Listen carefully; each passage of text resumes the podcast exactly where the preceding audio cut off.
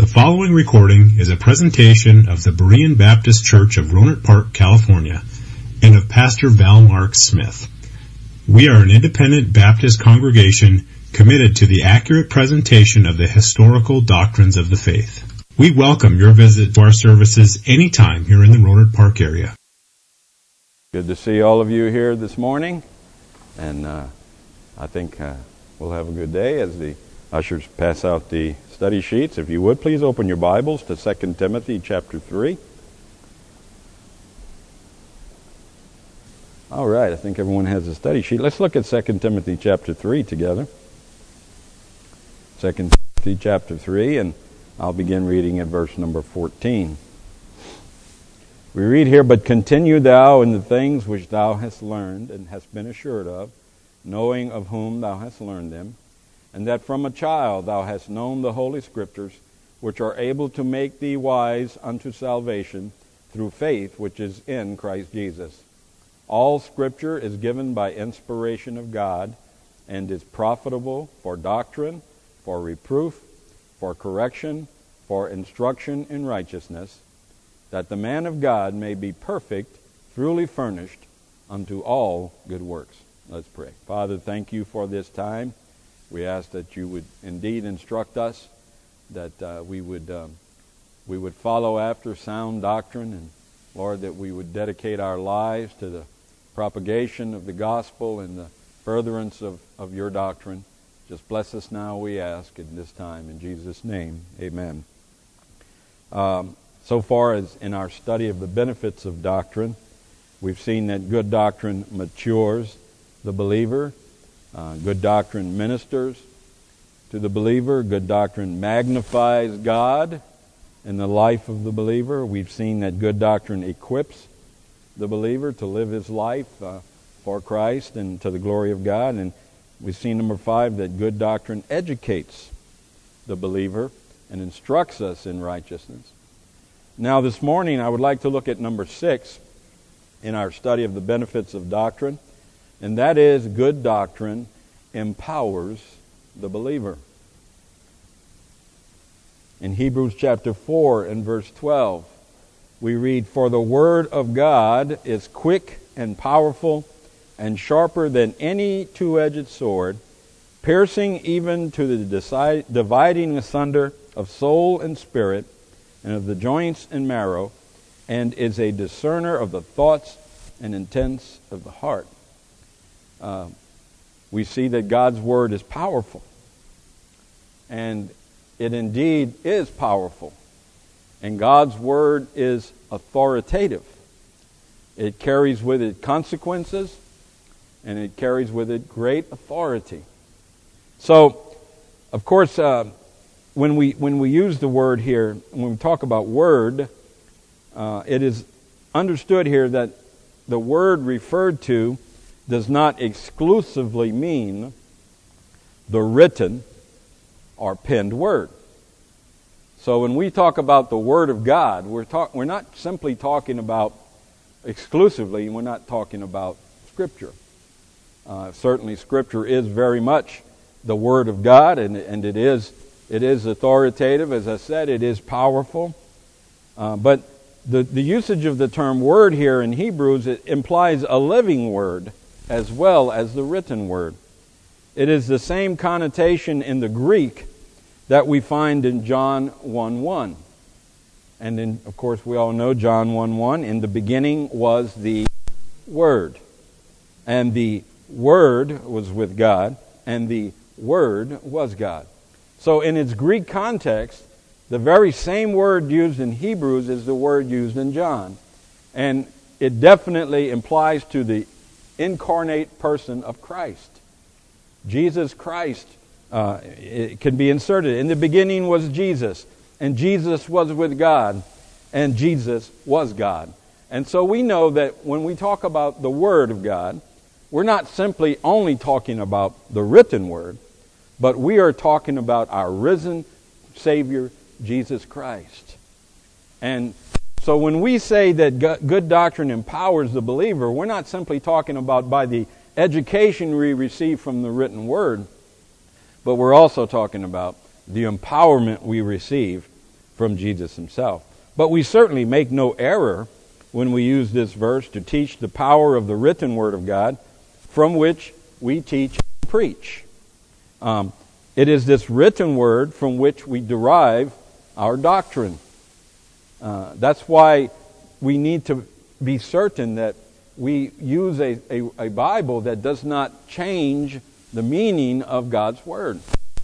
Uh, so many times people say, well, I, it's hard to understand the Old English, and, and so I, I, I want a modern version that puts it in modern vernacular. Yeah, that's great, but the problem with that is it may take away from the meaning uh, involved. And, and you know, by the way, it's easy to study the Bible in the Old English.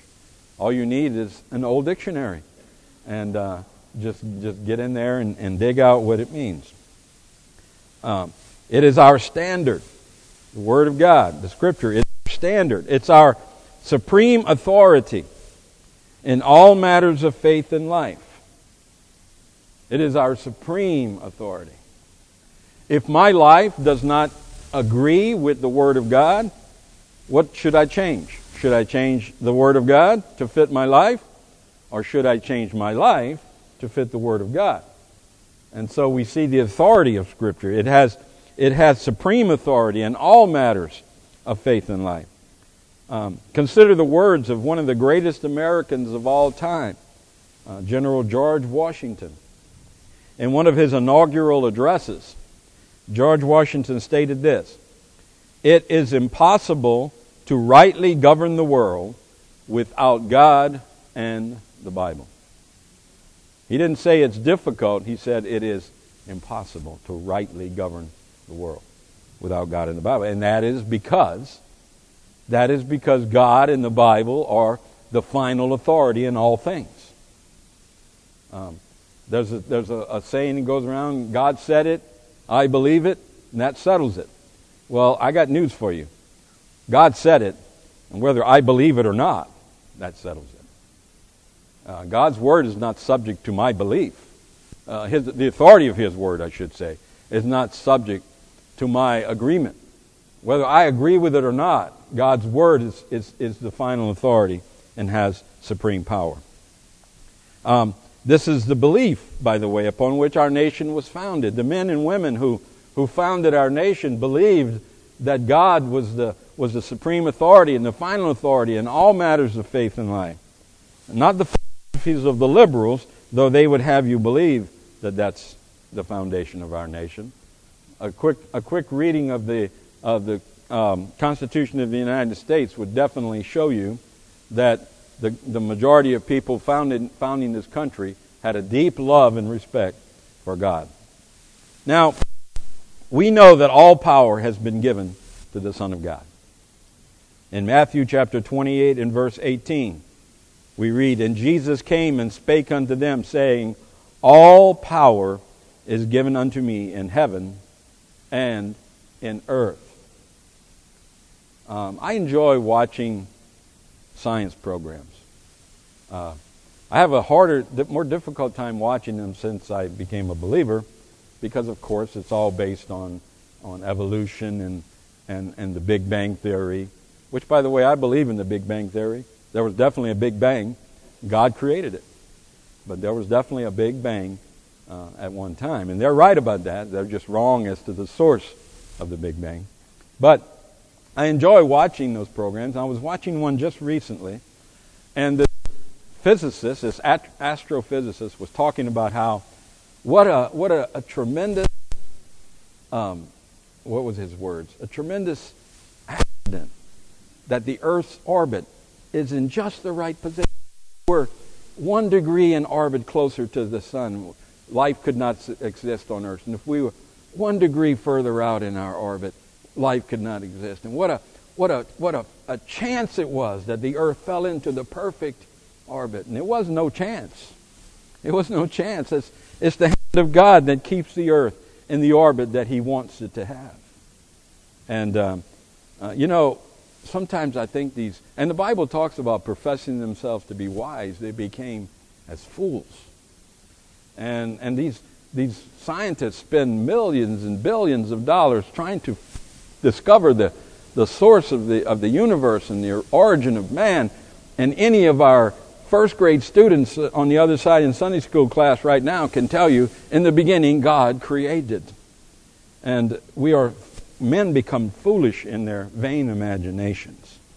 But all power is possessed by Jesus Christ. And Jesus has chosen to place a portion of that power upon the witness of his people. Uh, this power is passed through the teaching and preaching of the Word of God. The power to, that we have in our, in our witness comes from, passes through the, the empowerment of God's Word.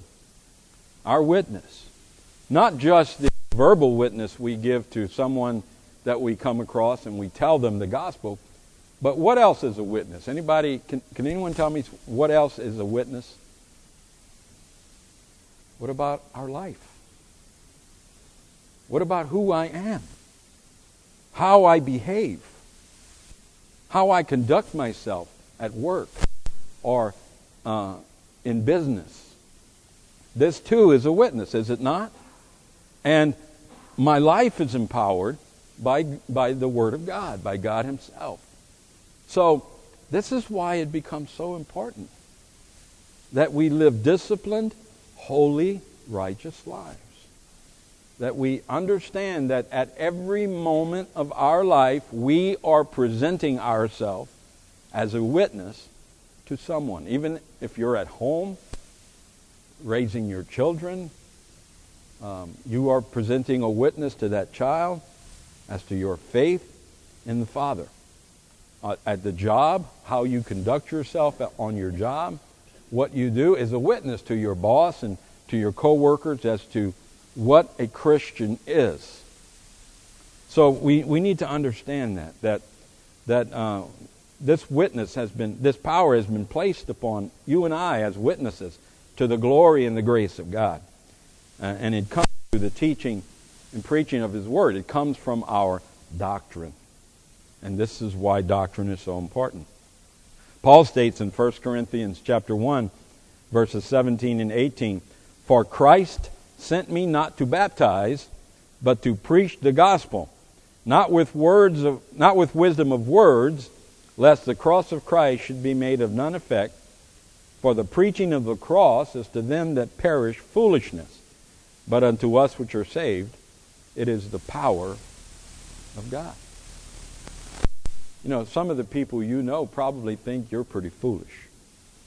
You get up every Sunday morning and you go to church and you give 10% of your income and you, you don't, at least you shouldn't, drink or smoke or curse or, or involve yourself in immoral things.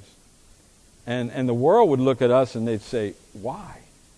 I've had people at work ask me that. I, I, I, I mentioned to one of them the other day, I have not had a, I have not smoked a cigarette or drank any liquor for 35 years. And she looked at me and said, Why? And I said, Because I am a child of God. And she looked at me very peculiar, very strangely. She said, Well, that, that's nice. That's nice. And I, I said, Yes, it is. It is nice. Um, we are to conduct ourselves, um, and, and, and the way we live our lives is often foolishness to the world. But call me a fool for Christ, because I prefer to live my life pleasing God rather than pleasing men. And, and that, that's any men. Um, even my own family at times, not my immediate family, but even my family back in Louisiana my mother and father. My, my father actually showed me the door once and asked me to get out of his house. Uh, and, and so it puts us at odds at times with, with our family, but it is, it is the power of God. And we must understand that. Now, we long ago established in our study of doctrine that, that doctrine is teaching. So it goes without argument that good and right doctrine is empowered by the Lord. It has an effectual working in the life of those who hear it. Now, I want to discuss with you this morning, um, the last 20 minutes I have, um, three things that I see from the power of God. First of all, letter A, uh, it effectually it has the power to convert. The Word of God has the power to convert. In Psalm 19 and verse 7, we read, The law of the Lord is perfect, converting the soul. The testimony of the Lord is sure, making wise the simple. Now, let me just state here not only does, does the Word have the power to convert the soul, but it has the power to convert the heart as well. Um, if, if the only thing the Word of God had the power to do is convert the soul, but it did not affect our hearts, then we would become saved, but we would continue to live the way we did before. You see, and that's one of the that's one of the tests of truth is that a person who gets saved changes, does he not? He changes. Behold, if any man be in Christ, he is a what? New creature. Old things are passed away. Behold, all things are become new. Now we could go around the room and give each of you a moment of testimony, and you could you could share with us how the moment you were saved, it, it you were transformed. I mean, for me, it was it was incredible. I, I know this is probably a, somewhat of a cliche, but when I walked out of that little church building that morning, the grass was greener. The sky was bluer. The birds, I'd never heard them sing like that before. Everything was so miraculous. Why? Because my heart had been changed. My mind had been changed. I had, I had been transformed by the, by the power of God's Word. And it has the power to convert.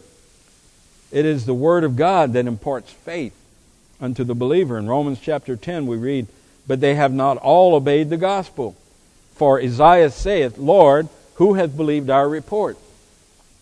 So then faith cometh by hearing, and hearing by the word of God.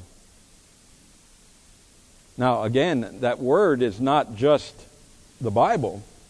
I remember, I remember we were out in Louisiana. I was out with a couple of men in the church, and we were out fishing in the bay, and a, and a, and a quick storm came up. So we, we saw a little, a little shack. Um, they have little, little houses up on stilts out there in the bay for the guys who go around reading the gauges on the, on the gas wells. And if they get caught in a storm or something like that, they, they duck into one of those sheds, the shacks, and they stay there until it clears up. So we headed over there and we stepped inside, and there was a man there. There was a man in there already. And we were in there for a while. So I started witnessing to him.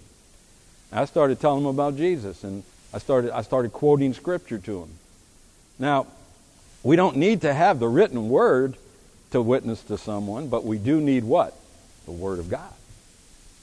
We do need His Word, the authority and the power behind His Word. So that's what, that's what Paul is saying in Romans when he says, faith cometh by hearing, and hearing by the Word of God. And to God's elect, uh, this word of faith is given unto us through the preaching of the Word of God. Romans chapter 10 and verse 8, we read, But what saith it? The word is nigh thee, even in thy mouth and in thy heart. That is the word of faith which we preach. Faith is not something that we gain by our own volition. Um, I don't develop faith on my own, not spiritual faith. The Father, through the Son, gives us faith by the working of the Holy Spirit through the preaching of His Word. And it is God that imparts truth to you and I. It is God that gives us faith. In Romans chapter 12 and verse 3, we read, For I say, through the grace given unto me, to every man that is among you, not to think of himself more highly than he ought to think, but to think soberly, according as God hath dealt to every man the measure of faith. So Paul states that it's God that, that, that grants the faith. It's God that grants the faith to believe, to accept the truth that is being given to you, to receive it, and, and to take it into your heart and mind. So, what he's saying is before we start walking around and, and strutting about like a big tom turkey, let us remember that it is God that gave us the faith to believe. In Ephesians chapter 2, verses 8 and 9, we read, For by grace are ye saved through faith, and that not of yourselves, it is the gift of God, not of works, lest any man should boast. Now, a quick reading of that, a lot of people say, well, what that verse is saying is that grace is a gift from God. And it is a gift from God. But the term, the, the term there, it is the gift of God, is actually applying itself to the faith discussed in this verse and not the grace. Uh, any English teacher will tell you that that is a, a, a, an article, it is the faith of God, is, is an article um, modifying the, the, the phrase, uh, the faith of God, uh, or you are saved through faith. So we understand that the faith to believe is a gift from God. So having faith comes from the power of the Word of God. And we, we, we certainly exercise our faith, and, and we do, but only because God has given us the faith to exercise. Only because He has imparted to us understanding and knowledge, which we cannot receive. Remember, Scripture tells us that spiritual things, um, natural man cannot receive the things of God, for they are spiritually discerned. And so natural men, unsaved men, do not accept the truth. They do not receive the truth given to them in the gospel because they have not been given the power and authority to believe. They don't have the to believe, and that's because the faith is given by the Father. Therefore, we can certainly declare that faith comes from God. And we can further declare that it is passed to us through the Word of God. And it is established that this important faith is via the medium of teaching and preaching. Thus, we can rightly determine that the Word of God has the power to save, and this then empowers our doctrine and makes the doctrine that we follow very, very important. If, if, if you follow the doctrine of a false teacher, will you find salvation? No if you follow the doctrines of a, uh, the corrupt doctrine of, of, of the, um, evangel- the TV evangelists out there, are you going to find uh, salvation? Probably not. But if we follow the true doctrine of the Word of God, as given to us and assured to us through the Holy Spirit of God, then we find we find truth, and that truth uh, comes to us in the way in the means of faith from the Father, and we are saved and converted by the grace of God. Not that we deserve it, not because we're any better than anyone else, but simply because God has bestowed upon us grace. Now, I don't understand it. I don't understand why He chose me. I wouldn't have chosen someone like me. If I if I had if I had the power to grant the greatest gift of all to any man, it wouldn't be someone like me. And you can probably say the same thing about yourself. But it is God that has, that has given us this faith. It is God that has quickened us. It is God that has saved us through His power and the power of His Word. So, first this morning, we see that the Word of God, or our doctrine, has the power to convert. But then, secondly, I want us to notice that it has the power to cleanse. Not only does it have the power to convert, but it has the power to cleanse. In Psalm 119 and verse 9, we read, Wherewithal shall a young man cleanse his way? And the psalmist answers the question by taking heed according to thy word. So, the psalmist asks the question how can, how can a man cleanse his way? How can a young man uh, cleanse up his life? How can he, how can he cleanse, cleanse the way in which he lives? And the answer is by the Word of God. Plain and simple, Word of God. Now, of course, we understand here that we are referring to spiritual cleansing. Um, there are several scriptures that I could turn to in developing this point, but for time's sake, let me look at just a few. Uh, first, let us concede uh, that when we state that we are spiritually dirty, we're talking about what? Sin. When we say that we are spiritually dirty, we're talking about a sinful life, our life filled with sin. So, sin is defined as the transgression of God's law. Sin does the scripture sin uh, so does the scripture assure me that it can keep me from sin? Psalm 119, verse 11. Thy word have I hid in my heart, um, that I might not sin against thee. So, yes. The answer is most assuredly yes. The Word of God has the power to keep me from sin. Now, this is interesting. Because if the Word of God has the power to keep me from sin, then why do I sin? You ever think of that? And the answer is simple because I live in the flesh. When I live in the flesh, I sin. When I live in the Spirit, I do not sin. But can any of us in this room live perfectly in, in the Spirit? Well, we should be able to, right? We should be able to, but we choose not to. And that's important for you to understand. We choose not to. I don't sin because I have to sin. Because I don't have to sin. When, when I got saved, God empowered me to live a righteous life. That's why He told me to live holy. God would not tell me to do something He hasn't empowered me to do. And God said, Be ye holy as I am holy. So God has empowered me to live a holy life. God has empowered me to live a life free from sin. Not, not because I'm somebody special, but because of, the, because of the Spirit within me, because of the power of the Word of God within me. I have been empowered by God to conquer sin. But I choose to sin. And therefore, um, I fail. Now, God has empowered us uh, to, to be clean. The, the, the, the, the power of the, of the gospel, the power of the Word of God will cleanse us. And it has cleansed us. As God has separated sin from us as far as the east is from the west.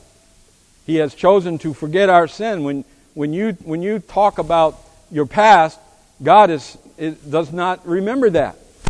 He has no further knowledge of that because He has chosen to forget it. And He has cleansed us from it, right? Right? So why do we continue to live in sin? That's, that's something we need to understand. Now, the power of God, the Word of God, effectually teaches us to deny all sin and worldly lust and to live a holy life. In 2 Corinthians chapter 7 and verse 1, having therefore these promises, dearly beloved, let us cleanse ourselves from all filthiness of the flesh and spirit, perfecting holiness in the fear of God. So, one may concede this point, but question the longevity of the influence of the Word of God. So, some, someone may say, Yeah, okay, I understand. I got saved and, and the power of God um, cleansed me from all sin. But how long can that power hold out? What's the longevity of, of that power of God? Well, in Psalm 19 and verse 9, we read, The fear of the Lord is clean, enduring how long? Forever. So, David continues his expository on the Word of God. The use of the term the fear of the Lord uh, remains in harmony with his analogy of the Word of God. What exactly is he saying by stating that it endures forever? Well, the Mosaic law is done away with. Ceremonial law is done away with. But the gospel endures for all eternity. That's what Jesus was saying when he said, um, when he said, all things shall pass, but not one word of God shall, shall, shall pass. The word of God is the authority. It's, its, its, its power reaches into eternity. And it never fails us and it never, never leaves us. Mosaic law is done. Moses Moses' law was done away with by, by Christ. The ceremonial law was, is, is gone. No longer today does it have authority in our lives. But it, the gospel lives on forever. The, the word of God will never die. It will never end. Forever, O Lord, hast thou preserved thy word. In, in Psalm 119, verse, verse 89 through 91, Forever, O Lord, thy word is settled in heaven. Thy faithfulness is to all generations. Thou hast established the earth, and it abideth. They continue um, this day according to thine ordinances for all thy servants. Forever, O Lord, is thy word settled in heaven. So we, we, we see that the Word of God has the power to convert. The Word of God has the power to cleanse, to cleanse us, to, to, to help us to overcome and conquer sin in our lives. But then, thirdly, this morning, and lastly, it has the power to command. The Word of God has the power to command. In Isaiah chapter 55 and verse 11, we read, So shall my word be that goeth forth out of my mouth. It shall not return unto me void, but it shall accomplish that which I please, and it shall prosper in the thing whereto I sent it. Now, the ability, the ability to command rests upon the establishment of authority. It is impossible for one to command without the authority to back up the orders.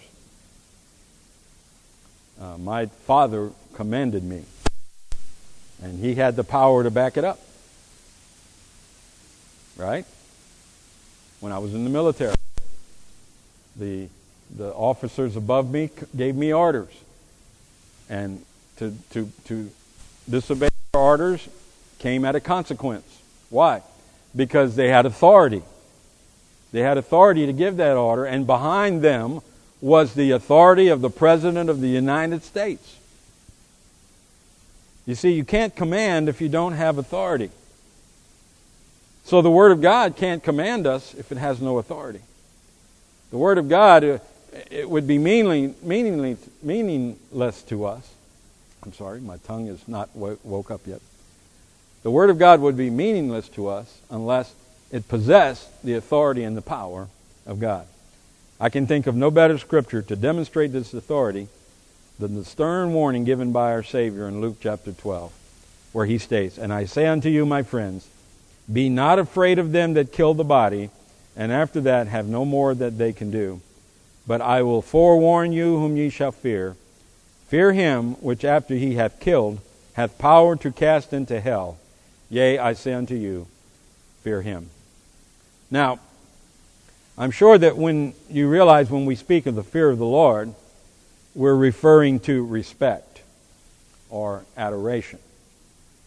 Um, I, I had a fear for my father, but that fear was, a, was one of respect. It was one of, of adoration for him.